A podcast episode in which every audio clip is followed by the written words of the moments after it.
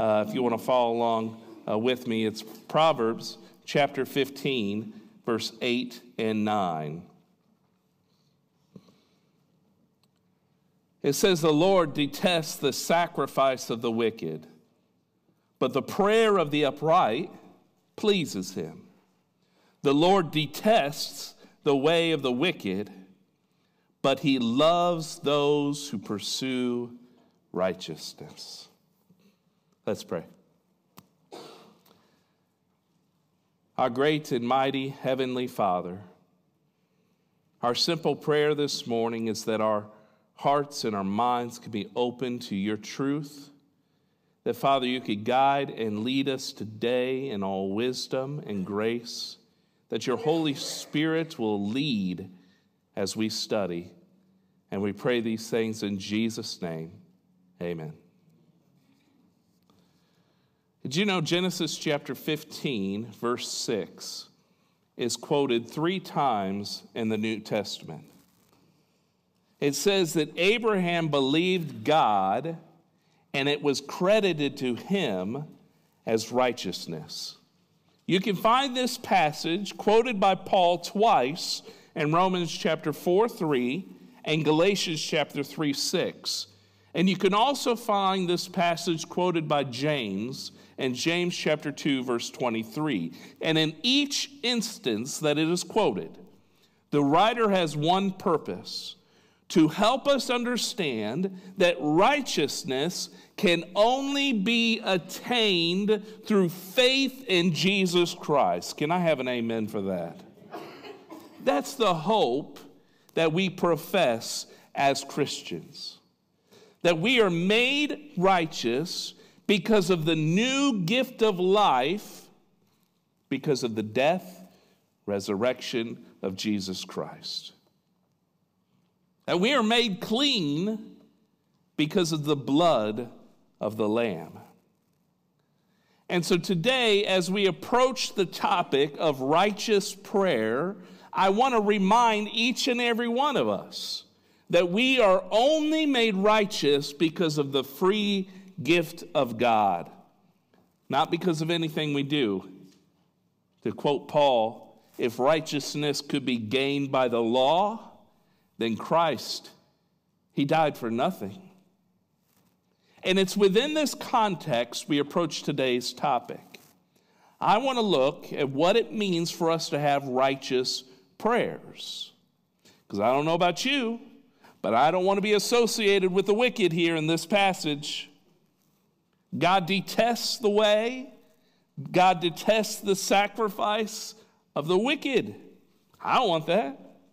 I don't want that for you. I want the way and prayer that God loves. So let's follow along in our notes with this passage by first writing down that righteousness cannot be fabricated. Righteousness cannot be fabricated. Do you see the comparison in the text today between the private and inward prayer versus the outward ritual of sacrifice. If I show up one Sunday with a million dollar check and I say, I want to build a gym for Cornerstone Christian Church, you all would think, wow, what a sacrifice. Maybe you might praise me for my religious zeal. Maybe you'll even name the building after me. But does that prove that I'm a righteous person? Does my sacrifice reflect what is happening inside of my heart? Only God knows. Because when it's just me and God, when the door is closed, when no one is looking, when I'm talking to the Heavenly Father, then there's clarity about who is righteous. You know, we need to start by defining the word righteousness. Righteousness defined, the root word is straightness, conforming to a standard or norm. Do you know in Washington, D.C., there's a building called the National Institute for Standards and Technology? It's a facility responsible for storing perfect samples of weights and measurements. They have what's called prototypes there prototypes of pounds, kilograms, measuring rods for feet, yards, metric measurements like meters. And I think about another place that has a standard, a perfect measurement for what it means to be righteous, and that's God. Righteousness is not something that can be fabricated because biblical righteousness means to live a life that is conformed to the holy character of God. There is one standard measurement, and that is the holy character of God. You see, all this is important because people who try to fabricate righteousness are dangerous people. And Paul warns us about these kind of people. In 2 Timothy chapter 3, he says, But mark this, there will be terrible times in the last days. People will be lovers of themselves, lovers of money. They'll be boastful, they'll be proud, they'll be abusive, they'll be disobedient to their parents, ungrateful, unholy, without love unforgiving, slanderous, without self control. They'll be brutal, not lovers of good, treacherous, rash, conceited, lovers of pleasure rather than lovers of God. Having, listen to this, a form of godliness, but denying its power. And we're told to not have anything to do with these kind of people. In that same passage, Paul goes on to say that some of these folks will try to worm their way into homes of widows and take advantage of them. Have nothing to do with them. A form of godliness, a fabricated godliness. But righteousness cannot be fabricated. Also, notice in the text that righteousness must be nurtured.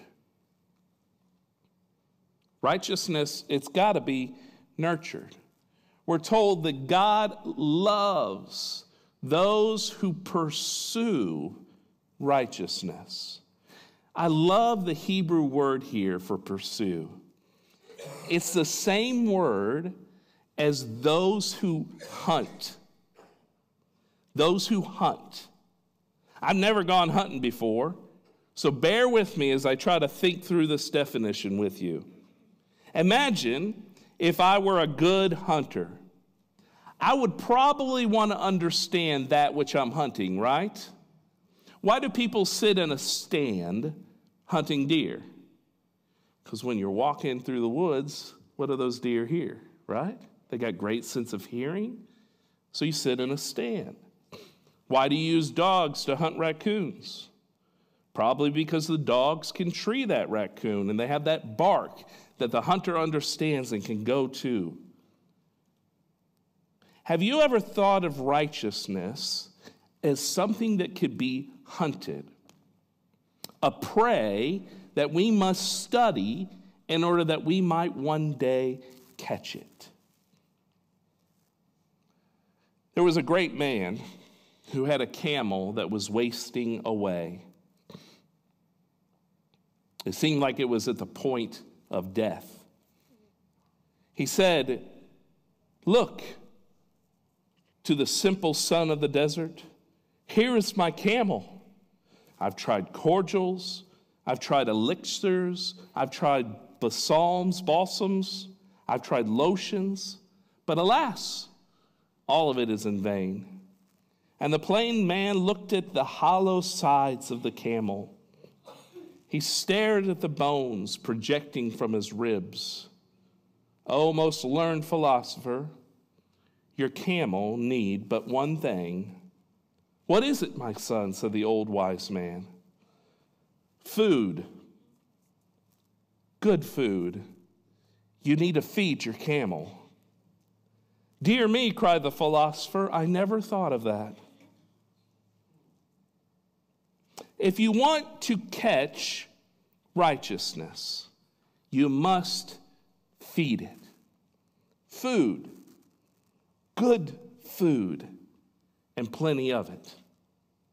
It is the psalmist who gave us this metaphor in Psalm chapter 1 that says, Blessed is the one who does not walk in step with the wicked or stand in the way of the sinners, or take sit in the company of mockers, but whose delight is in the law of the Lord, who meditates on it day and night, right? That person, we're told, is like a tree that's planted by streams of water. It yields its fruit in season, and, and whose leaf it does not wither. Whatever they do, it prospers. To be planted by a stream means that you have kept yourself from being polluted by the world and that you have embraced God's word, studying and applying the truth of the love in your life. You are planted right there. In summary, righteousness cannot be fabricated and it must be nurtured. And I'll give you one final thought this morning. Righteousness demands perseverance. It demands perseverance. Solomon left this one out, didn't he? He didn't include it in his proverb. Why not? Y'all know what happened to Solomon at the end of his life? In all of his wisdom, in all of his righteousness, in all of his love for the Lord, he eventually went astray. Solomon was unable to persevere in righteousness. For an action plan and perseverance, I want to turn our direction to the writing of Paul in Galatians chapter 5. So I say, walk by the Spirit, you will not gratify the desires of the flesh. For the flesh desires what is contrary to the Spirit, the Spirit what is contrary to the flesh. They are in conflict with each other. So you're not able to do what you want. But if you are led by the Spirit, you are not under law. So Paul confirms that we need perseverance. There's a pull for your heart, we're told. One is flesh. Flesh is evil in this instance. The other is spirit. Spirit desires what is good. And so we have this pull that's happening. And we got to persevere and live by the Spirit. We've got to keep in step with the Holy Spirit. But also Paul writes in 2 Timothy chapter 3. You, however, know all about my teaching, he said, my way of life, my purpose, my faith, my patience, my love, my endurance, my persecutions and sufferings. He tells Timothy, You know what happened to me in Antioch, in Iconium, in Lystra. Oh, horrible things. The persecutions I endured, yet the Lord rescued me from all of them. In fact, everyone who wants to live a godly life in Jesus Christ will be persecuted, while evildoers and impostors will go from bad to worse, deceiving and being deceived. Hear what Paul's saying there?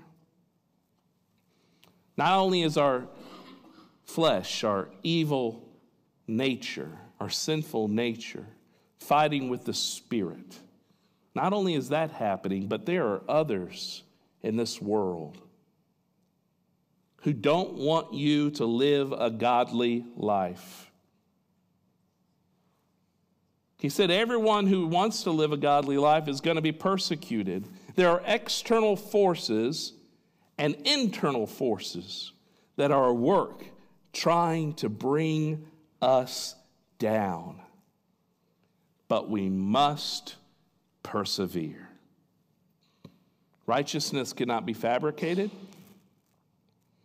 And the second point righteousness must be nurtured, and righteousness must persevere. I think marriage is one of the best metaphors for relationships with God. Y'all see uh, my wedding ring out there? This wedding ring represents the fact that I am married, that I belong to Jessica and she belongs to me. But you know what you can't see with this wedding ring? You can't see my heart. Jessica desires for me to be honest in our relationship. She wants me to nurture our relationship. She wants me to persevere against the forces of flesh and the influences of this world. And I think the, the cup is the same way. I'm asked Dennis to come up and share with us a beautiful hymn, Sweet Hour of Prayer. And I invite you to go to one of these communion stations this morning, to take a cup. On the bottom cup, there's bread, and on the top of the cup, there is juice. And these emblems represent our marriage to God, it represents our honesty what's really going on in our hearts. It represents nourishment that we must nurture righteousness. And it represents perseverance. We come together every Sunday to persevere. But these emblems represent the covenant relationships that we belong to Him and He belongs to us. A covenant that makes us clean. Let's worship Him together and pray. Father, I'm thankful for your Son, Jesus Christ. I'm thankful for the love that you have for each and every one of us. I'm thankful, Lord, that you came, that you died to make us righteous before you. And as we celebrate you this morning, we lift up all these things in your name, Jesus. Amen.